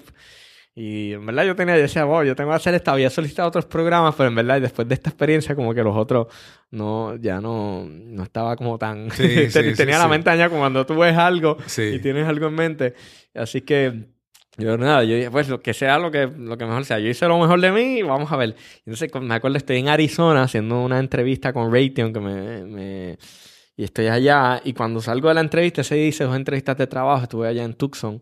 Y cuando salgo de hacer una entrevista que me fue bien, eh, cuando salgo veo el email que dicen que me acaban de escoger. Yo como que, wow, no podía creer. Pero realmente sí fue, me sentí muy orgulloso y es una experiencia para mí, creo que es un orgullo para Puerto Rico. El, Qué bien, qué en bien. representación boricua allá en... O sea, esto es un honor ser parte de la misión. Som- somos bien pocos. Como, como puertorriqueño, como amigo tuyo, yo estoy súper orgulloso de eso. Gracias, gracias. Y, y aprendí mucho. Allí estábamos en una misión. Yo hice dos misiones, la NA, eh, NA 094, 096, tres misiones, tres Mm. expediciones, 096. Eh, ¿Verdad? Que se divide cada, cada expedición. Es la expedición 2018 y tiene muchas misiones. Misiones de misiones que son de cinco días, de 15 días. ¿Y qué estaban, qué estaban estudiando pues hicimos primero, hicimos un poco de mapa, eh, hacer batimetría. Batimetría Ok. es la, pues, la ciencia que mide las profundidades Ok. de debajo del mar. Eh, y hacer mapas con submarinos, pues eso se llama batimetría, que antes pues se hacían, anteriormente se hacían con una pesita, con un lead line, que era una Sí. pesa con plomo, y la pesa tiene unas medidas y tú tirabas y medías. Era como lo hacían en la época Claro. de, en tu época de Cristóbal Colón. Pero así es que se hacía y hacían mapas muy bien. Hay mapas que todavía existen. Claro, Son claro. unos tremendos cartógrafos, esta gente. eh, Pero de mucho trabajo, eh, mucho- mucho. trabajo. Pues ahora se hace, usa un, un multibeam eh, sonar, un sonar. Eh, que tiene el barco, un sonar multimillonario, tiene varios el barco, y entonces se va, el barco va haciendo, va navegando, hay que hacer unas calibraciones, se tienen unos CTDs que se tienen que tirar, pues, ¿verdad? porque la temperatura va cambiando, va cambiando la velocidad del sonido, Sí. eh, así que con eso se va calibrando el equipo, así que se tiene una sonda para medir, se va midiendo por la profundidad, se hace un, lo que llamamos un, un profile vertical, vertical profile, eh, de temperatura. eh, con CTD significa Conductivity, Temperature and, and Depth. O sea, conductividad, temperatura y, Y profundidad. y profundidad, ¿verdad? Y con la conductividad, pues puedes saber la, la velocidad del sonido una fórmula, los cálculos matemáticos. Pues entonces hicimos eso en lo que se llaman los Channel Islands. Ok. Salimos de California, yo volé a San Pedro, Cali- a Los Ángeles, que es un puerto en Los Ángeles, eh, eh, al sur de Los Ángeles. Eh, de allí salí, entonces de allí salió el barco y entonces estuvimos en los Channel Islands, que eso es cerca de Santa Cruz. Santa Cruz Island es una reserva marítima protegida. Estuvimos allá haciendo eh, sonares. El barco cuando vamos de noche casi siempre, de día buceamos y de noche estamos haciendo, está toda la noche el barco navegando, Ok. haciendo mapas Ok. y buscando dónde es que vamos a bucear el otro día, Ok. haciendo estudios, buscan con los sonares, buscan eh, buscan también eh, dónde es que hay burbujas, porque gran parte de la misión, claro, se van haciendo muchas misiones a la vez, Claro. porque claro. esto vale 50 mil a 100 mil dólares, vale por día eh, la expedición. Eh, pero se van haciendo muchas cosas a la vez, pero eh, parte de la misión estamos buscando filtraciones de metano Ok. e hidratos. Ok. Eh, ¿Verdad? El metano pues es un gas importante, gas de efecto invernadero. Así Cuando, que- cuando, cuando se encuentran filtración de metano, ¿qué, qué indica que hay ahí? ¿Algo, algo geológico? ¿Alguna sí, falla? pues estamos, alguna- estamos en la, en, ¿verdad? en lo que se llama un, margen de placa. Ok. Eh, esta es la placa de América del Norte y la placa del. Pacífico. Esto se llama el margen de la Cascadia. Ok. Y, ¿verdad? Pues a, el- a lo largo de esto, como está Sí, esta sí, falla, como eh, decir la falla de San Andrea. Eh, es tan próximo a, a la, a la, a la Sí, falla que puede y, entonces... pues en el lado, ¿verdad? Aquí tenemos una sola de subducción. De hecho, la primera persona que me habló, que me explicó esto fuiste tú. sí, sí, sí. Ahora, ahora he seguido, pero la primera persona fue en los adiestramientos de estos de CEPRI, que fueron bien. excelentes, ¿verdad? Uno aprende eh, con gente tan profesional como tú. Pero Gracias, gracias. me acuerdo, la primera persona que me explicó esto en la vida fue tú, pero, pero vamos a explicarlo aquí para que, para que el Sí, público que sí. nos ve lo sepa, pero es la, cuando se unen dos placas tectónicas, eh, en este caso, ¿verdad? Que es la placa de América del Norte, que es una capa, que es una, Una placa. continental, una placa que está eh, continente. Tenemos una placa mucho más grande, pero claro, donde se une es una placa continental porque es en tierra Sí. y tenemos la placa que es una corteza oceánica, que es la placa del Pacífico. Al ser más un poco más densa por la composición de la placa, pues se tiende a hundir. Se tiende a hundir, así que es una zona de subducción Exacto. donde la, el sinking plane o la placa se hunde es la placa del Pacífico. Pues en ese lado, eh, ahí se forma como lo que decimos un ridge, Sí. eh, que, ¿verdad? Que viene siendo una especie de montaña. Como un acantilado, vamos a un decir una, una, una y, cordillera, vamos a decirlo así. ajá, y se forma, ¿verdad? Una formación geológica. Y por lo general, como hay mucha compresión aquí, se empiezan a formar eh, filtraciones de metano. Que del metano que viene al proceso se emp- empieza a escapar que hacia el lado oceánico. Así que por eso estamos explorando en el lado del océano.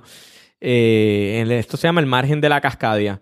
Eh, esto es una importante, una importante formación porque esto, aquí no hay tanta actividad, no hay tanta actividad sísmica, pero sí hay mucha energía. Claro. Hay mucha, hay mucha energía que se está acumulando y para los científicos les interesa saber qué pasa con esa energía. Claro. Porque claro. esa, esa, esa, ese margen se parece mucho al de donde hubo el, el gran tsunami, el gran terremoto en Indonesia hace unos años. Pues estas zonas son bastante paralelas, son bastante parecidas. Así que eh, quieren pasar y allí pasaba lo mismo, que no había mucha actividad, pero de momento hubo este terremoto y este, este maremoto. Sí, el problema con donde no hay mucha actividad es que la, la energía se está acumulando, Exacto. Que no se libera. Si se liberara periódicamente, pues uno, Ujú. ¿verdad? Más tranquilidad. se libera y fue ver un... Y es catastrófico. bien catastrófico. Es que parte, pero también lo, se buscan los metanos, ¿verdad? Pues qué es lo que está pasando, porque es que hay Claro. metano en esa zona, zona, de dónde es que sale, cómo es que interactúa, cómo aporta al ambiente. Así que eh, fuimos con esta, la, se llama, se llama Tabara Bundenberg, que era la, ella es suiza y es profesora de la Universidad de Oregon, del estado de Oregon. Eh, ella era la lead scientist, eh, ¿verdad? Con un grande, la NOAA, eh, pues estábamos explorando, eh, llevamos unas, unos, bajamos con el robot y tomamos unas muestras de unos, unos gas type samplers, que son un- unas muestras que la toma presurizado. Buscamos, vamos, ¿verdad? Es, algo, se busca en el sonar, se busca, se navega de noche y dice, mira, y el, el científico a cargo que hace los mapas, eh, más o menos, ¿verdad? Por experiencia, por saber, mira, aquí pueden haber filtración, aquí pueden haber filtración, Claro. porque claro, hay un cambio, como eso lo que mide es la, la velocidad del sonido, que envías onzas de sonido, Claro. cuando hay un cambio de medio, que hay burbujas, Exacto. pasa, pues se muestra y se, Se ve una nota cosa en el que a veces no son burbujas, a veces pueden ser otras cosas.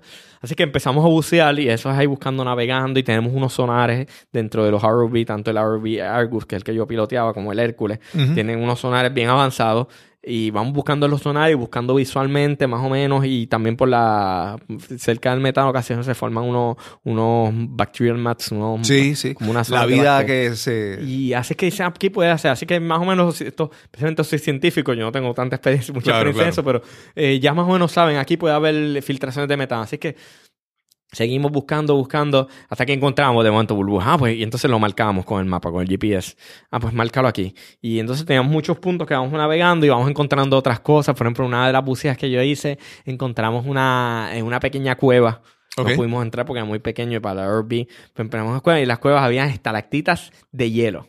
Wow. Estalactitas de hielo. Después va a buscar una foto para enviarse a CEP y enviarse a Wow. ustedes. Sí, Eh, eso era está excelente, esa data, excelente. Pero me acuerdo, yo estuve en ese momento que encontramos y yo fui uno de los que encontré la cueva. Mira una cueva ahí, esas estalactitas de hielo. Excelente, y pues nos emocionamos mucho la gente que nos gusta sí. la ciencia cuando encontramos. Entonces estamos buscando metano. Entonces una vez encontramos las burbujas, ponemos uno, hay como un embudo que se pone para que se vayan acumulando las burbujas, lo ponemos encima de la... Se va botando unas burbujitas así. ¿Sí? Lo más gracioso, lo más cómico. Y se toma una muestra del gas. Y entonces, hasta que se, se agarramos esto con un brazo, tenemos un brazo robótico, Ok. agarramos este aparato que parece una, parece una pistola. Yo tengo una foto, parece la pistola de Men in Black, así, pistola en stainless steel, con un montón. Eso Sí. viene diseñado para a- aguantar hasta 10.000 PSI, de 10.000 Ok. libras. Ok. Eh, de- y que aguante la presión allá abajo, que son aproximadamente, nosotros estamos en 1500 metros, son 5000 pies. Eso si lo calculamos, eh, atmósferas por cada 10 metros son, eh, es una atmósfera, que son 14, así que son como 3000 PSI Wow. de, de presión allá abajo. Eh, más la presión que, que cuando. Así que. eh, ponemos eso y entonces con el brazo robótico tiene un brazo que sale y opera, se abre una válvula que abre un pistón y empieza a coger y coge la muestra del gas metano Ok. Y entonces sella y ese gas cuando subimos eh, se mantiene presurizado a esa Claro. presión. Así que, eh, porque otras muestras que se habían tomado antes eran presión, pero no se mantiene presurizado. Así que se va. No, y cambia cuando Exacto, cambia se la va presión, disolviendo, va cambiando. Así que tú quieres tener cómo es que está ahí abajo en esas temperaturas. Claro, Y presión, claro. que es una temperatura, estamos ahí como unos 3 grados centígrados. Casi a- Entonces, lo otro que se tomó es que era con un prototipo nuevo, que son unas muestras de para tomar hidratos. Hidratos es el mismo metano, gases que están eh, dentro, atrapados dentro de hielo, agua, agua congelada. Entonces, muchas veces el metano no se, no se congela a esa temperatura, pero el agua sí. Sí. Así que Se eh, congelan, se crean las burbujas. y se crean burbujas que están atrapadas dentro de ese hielo. Así que habían, esto es la primera vez que se toman, los, los estamos probando este prototipo, este instrumento para eh, tomar muestras de hidratos.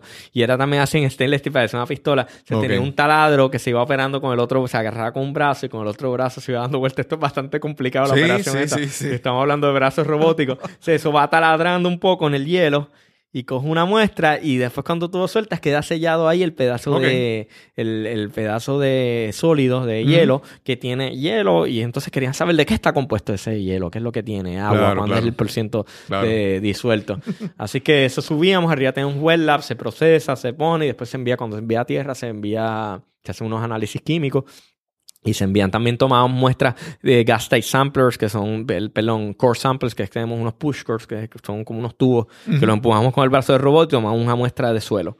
Sí, los sedimentos que habían Ajá, ahí. los sedimentos y está así por capas y entonces hacen estudios eh, bacteriológicos de qué bacterias hay ahí. Sí, sí. Y también eh, había unos, encontramos a veces unas partes que parecen hielo, pero realmente era bacteria. Se veía así de diferentes colores. Eran eh, colo- eh, poblaciones de bacterias, bacterial mats. Tomamos muestras de eso. Para saber, pues queremos saber qué, es- qué es lo que está pasando. Claro, claro. que- cuáles son los ecosistemas, cuál es la importancia de este gas metano, ¿verdad? Que una puede ser una fuente de energía ahí, ya que ahí pues no entra, esas profundidades no entra la luz. Claro. Así que la mayoría de la fuente de energía es de, de sedimento que cae, ¿verdad? Partículas que caen del, Sí. del- que caen hacia el fondo, que se precipitan y caen, ¿verdad? Pedazos de de- Materia orgánica o de lo que- materia orgánica, que eso producen, y también eh, quimiosíntesis, Ok. que es un tipo de, ¿verdad? Pero fotosíntesis es con, fotones, con la luz. Esto es con por reacción química, Ok, que es una, una, puede ser una fuente.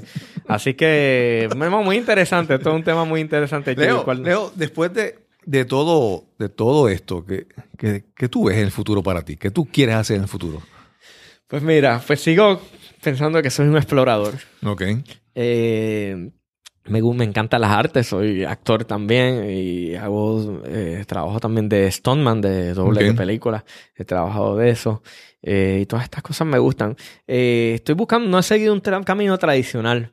Eh, ustedes saben pues que casi siempre alguien le dice, si alguien es atleta, pues eres atleta, también pues una persona va al gimnasio y le gustan las pick-up grandes. Sí, eh, Por lo sencillo, pero a lo mejor no dicen, ah, alguien es atleta, es buen futbolista y también puede ser buen bailarín de ballet. La Claro. gente no asocia esas cosas con Claro. la otra, como que nos llevan por unos caminos, unos patrones Predefinido ya. predefinidos. Pero yo creo que no. Yo creo que cada cual puede hacer su propio camino. Claro. Y usted puede ser, le puede encantar la pintura y puede ser el gran pintor y a lo mejor también le encanta el boxeo. Eso iba, eso iba a decirte, sí. Entonces, Mixed martial arts, una cosa Exacto. así. así que, así que, pues, estoy tratando de hacer dentro de cosas, todas las, las- buscando las cosas que me gustan, cosas que puedan ser productivos a la humanidad, que sean, eh, todo que sea, que tenga una aportación a la humanidad, porque nos vamos Claro, de este mundo claro. y eso es lo que dejamos. Sí, un legado hay que dejar Así para que, alguien. así es que cada y no como un legado, sino algo, un legado que se hace cada día, que se construye cada día. Claro. Todos los días podemos dejar un legado,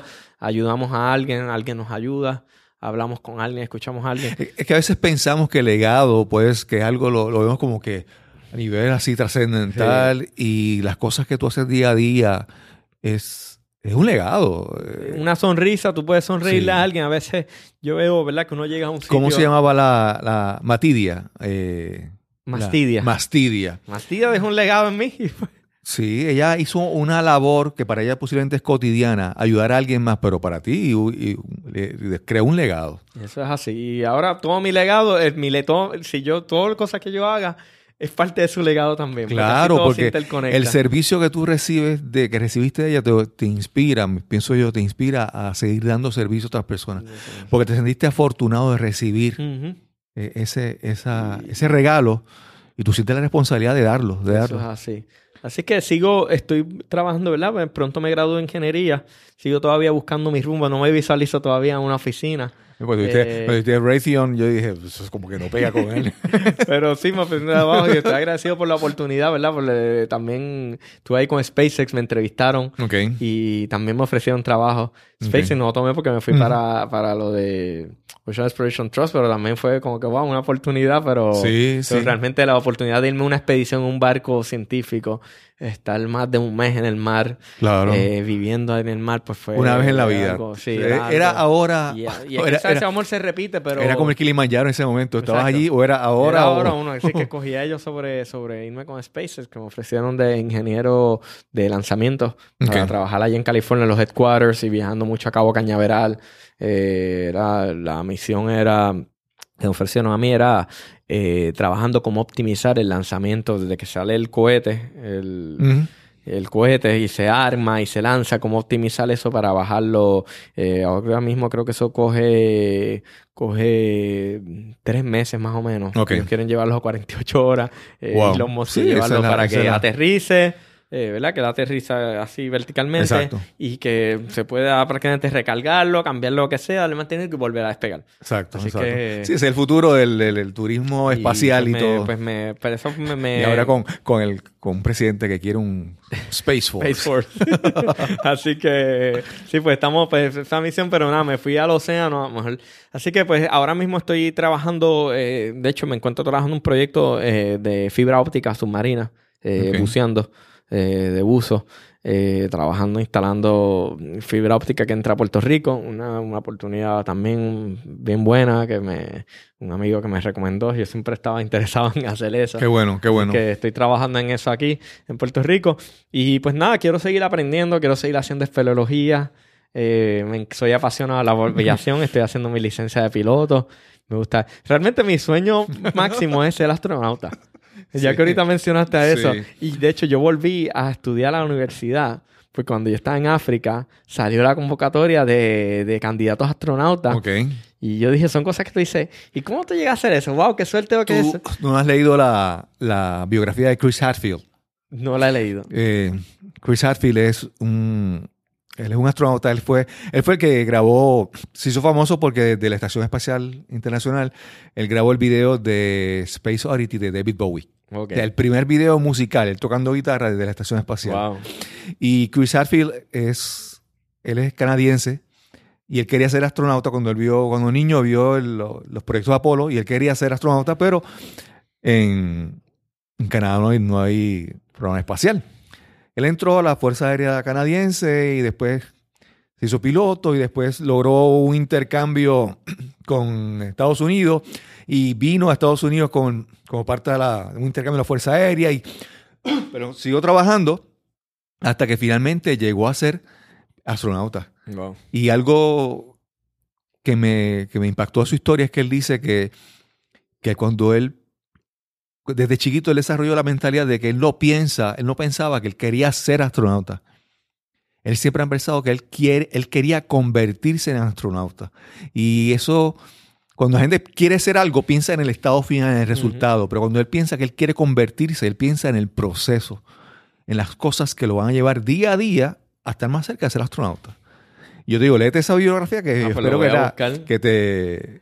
Se llama An Astronaut, An Astronaut, la guía de un astronauta para la vida en, la- en el planeta Tierra. Ok. Así que Ah, pues. bien interesante. Leo, si hay, si pudiéramos decir que esa, esa pasión, esa, ese deseo de aventura y exploración que tú tienes, surge, si hay alguien que te inspiró, algún libro, algún mentor, alguien que tú digas que parte de lo que tú eres, de ese deseo tuyo, es, surge de eso. ¿A quién pudiéramos decir? Alguien que... Mira, un autor que a mí me gusta mucho, me encanta El Principito de Ok. Antonio Saint-Exupéry. Me parece un libro maravilloso para niños, Sí, para sí. adultos, para todas las edades. Eh, porque es para mí somos todos los personajes de ese libro. Claro, Eh, de hecho, habla de un explorador, es de, de- El man estuvo parte inspirado en El Principito. Es una inspiración que es constante ahí de, de este, del recorrido. De salir, a veces dejar atrás cosas. eh, encontrar para, para encontrar otras cosas. Claro, claro. Eh, esto del, Sí, del viaje, un- al final el principito, pues, regresa a su planeta. ¿Verdad? Regresó al mismo sitio Ujú. donde estuvo, pero claro, cambiado. Es el círculo este del viaje que salimos, recorremos y a veces volvemos al origen, pero ya no somos iguales. Claro, claro. Eh, es, ¿verdad? La vida misma, nacemos, Sí, es como, como te decía de, de, de que no es ser, no es estar de, no, es estar de vuelta otra vez al punto, a tu punto de llegada, ¿verdad? A tu punto de partida, sino la transformación que ocurre en ese camino. Eh, pues ese, ese fue un libro que ha sido, de Antonio Saint-Exupéry, ha sido para mí muy inspirador también. Pues una inspiración, mis padres también han sido, han sido, mi mamá pues casi- Inspiración y oración. Sí, pero mi mamá pues siempre con su, su espiritualidad, siempre tan positiva, siempre me ha apoyado en todo, siempre me ha dicho, tú puedes, si puedes, tienes un futuro, hay un futuro brillante esperando, siempre... Sí, sí. Mi mamá es una motivadora, ella no lo sabe, pero es una motivadora Sí, excelente. También mi papá, que siempre desde, desde pequeño siempre tenía esa pasión por la ciencia. Mi papá me puso Leonardo, yo me llamo Leonardo, por Leonardo da Vinci. Me imagino. Porque era como el- un científico que él admiraba, que lo admiraba porque él decía, este tipo era, pintaba. Sí, era, era, era matemático. sí, un hombre, escribía, poeta, un hombre renacentista, renacentista completamente. Y yo creo que, que tu padre acertó, ¿verdad? cuando cuando te, puso ese nombre, eh, acertó lo que te, ha- te ha puesto, porque tú eres una persona que, que constantemente te quieres reinventar y quieres intentar cosas nuevas para aprender. Y eso realmente es una mentalidad. En un mundo que vivimos ahora, que es la, la mentalidad de especialízate, eh, gana, alcanza, busca lo que, lo que puedes hacer que te genere mucho dinero y vive de eso, ¿no? Tú has querido buscar cosas que llenen tu espíritu. Eh, eso, eso realmente es algo admirable. eh, te, lo, te, lo, te te lo reconozco y te lo admiro. Es realmente, Gracias. tu papá cuando te puso Leonardo, creo que acertó. y sabes que muchas, hay muchas tradiciones, tú que has viajado mucho en el mundo, tú sabes que hay muchas tradiciones que dicen que el nombre que te asignan es la misión que tú tienes que hacer en la vida. Por eso muchas, en muchas religiones y sitios, cuando tú entras a una religión o te, adina- te asignan un, no- un nuevo nombre, porque esa es tu misión. Y en tu caso, Leonardo, obviamente.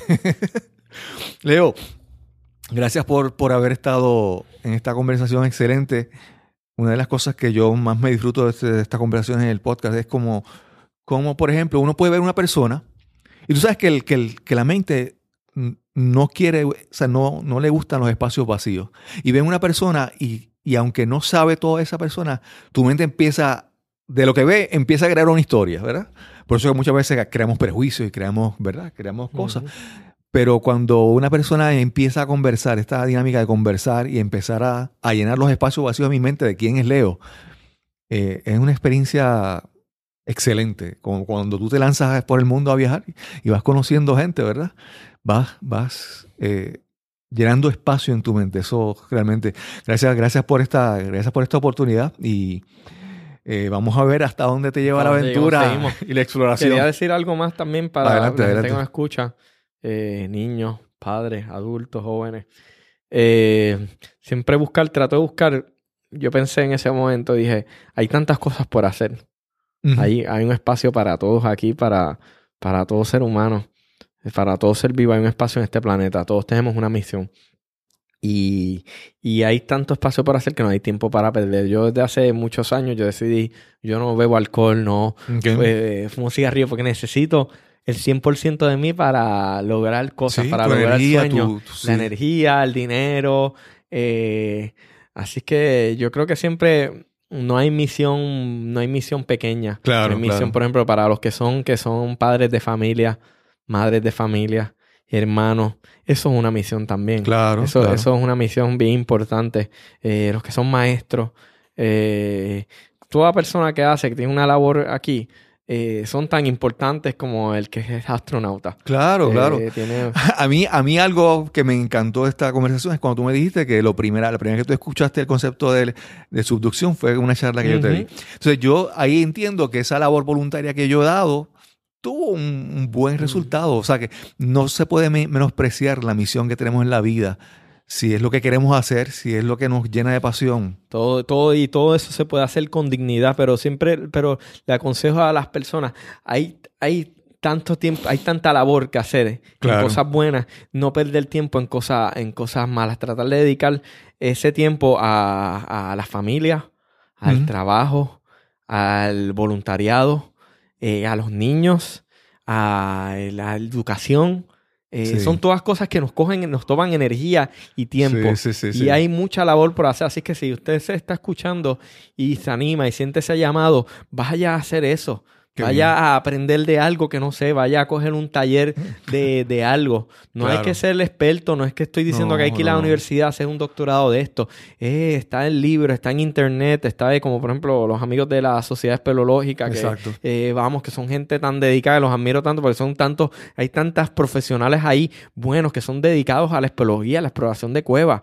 Hay tantas cosas por hacer, explorar el océano, las cuevas, el mar, a lo mejor a usted le gustan los pájaros, en Puerto Rico hay la Sociedad Ornitológica de Puerto Rico. Exacto, Y va y estudia los pájaros, a lo mejor es un hobby que nunca pensó como yo, que pensé que nunca, wow, ir al mar, yo quiero hacer, y de momento estaba en un barco científico Exacto. de la nada. Pero busquen que hay muchas cosas que hacer y una vez uno le dedica a eso, al deporte, una vez uno le dedica a eso, verán cómo, cómo la vida empieza, se puede cambiar. Claro. Simplemente uno haciendo cosas positivas. Cambia, cambia tu vida, cambia tu entorno, cambia las personas que te rodean y así poco a poco hasta puedes cambiar hasta tu país y tu, tu mundo. Y, y combate esas, estas enfermedades que tenemos, ¿verdad? La enfermedad, la depresión, por ejemplo, que yo digo que algo siempre hay que hablar porque es la, es la peor enfermedad, porque es la enfermedad de la mente y todos somos, nos puede pasar. Y A la mente y ha del pasado. espíritu, de Una mente del espíritu. Y cuando la mente está eh, así, no puede producir.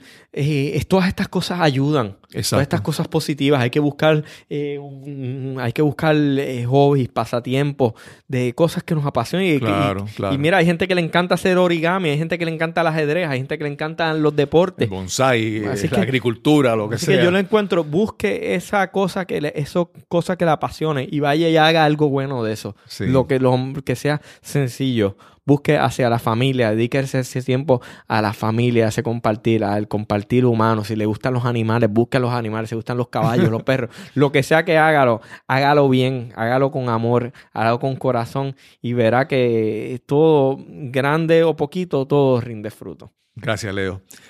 Con estas palabras profundas y verdaderas les dejo con este el final de este episodio. Muchas gracias. Gracias, Cristóbal. Quiero dejarles con unas palabras de El Principito. Es una locura odiar a todas las rosas solo porque una te pinchó. Renunciar a todos tus sueños solo porque uno no se cumplió. Hoy tuvimos una extensa conversación con, con Leonardo Castro, pero es imposible que su historia se contara en pocos minutos. Una historia llena de aventura, de reinvención, de exploración. Es increíble ver como un adulto como Leo todavía conserva esa curiosidad, esa, ese deseo de buscar aventura y aprender en su vida como si fuera un niño pequeño. Y antes de despedirnos queremos recordarte que nos visites en cristobalcolón.net y te registres con tu correo electrónico para que te mantengas informado de todo lo nuevo en nuestro sitio. Recuerda también visitar a losmunequitos.com, losmunequitos.com para que tengas acceso a este y a otros episodios anteriores. Recuerda suscribirte a Nos cambiaron los muñequitos, ya sea en iTunes, en Google Play, Spotify, Overcast, Stitcher, Tuning Radio y finalmente en iBox. Y si disfrutan nuestro podcast y piensas que alguien más lo puede disfrutar, compártelo en tus redes sociales. Hasta la próxima.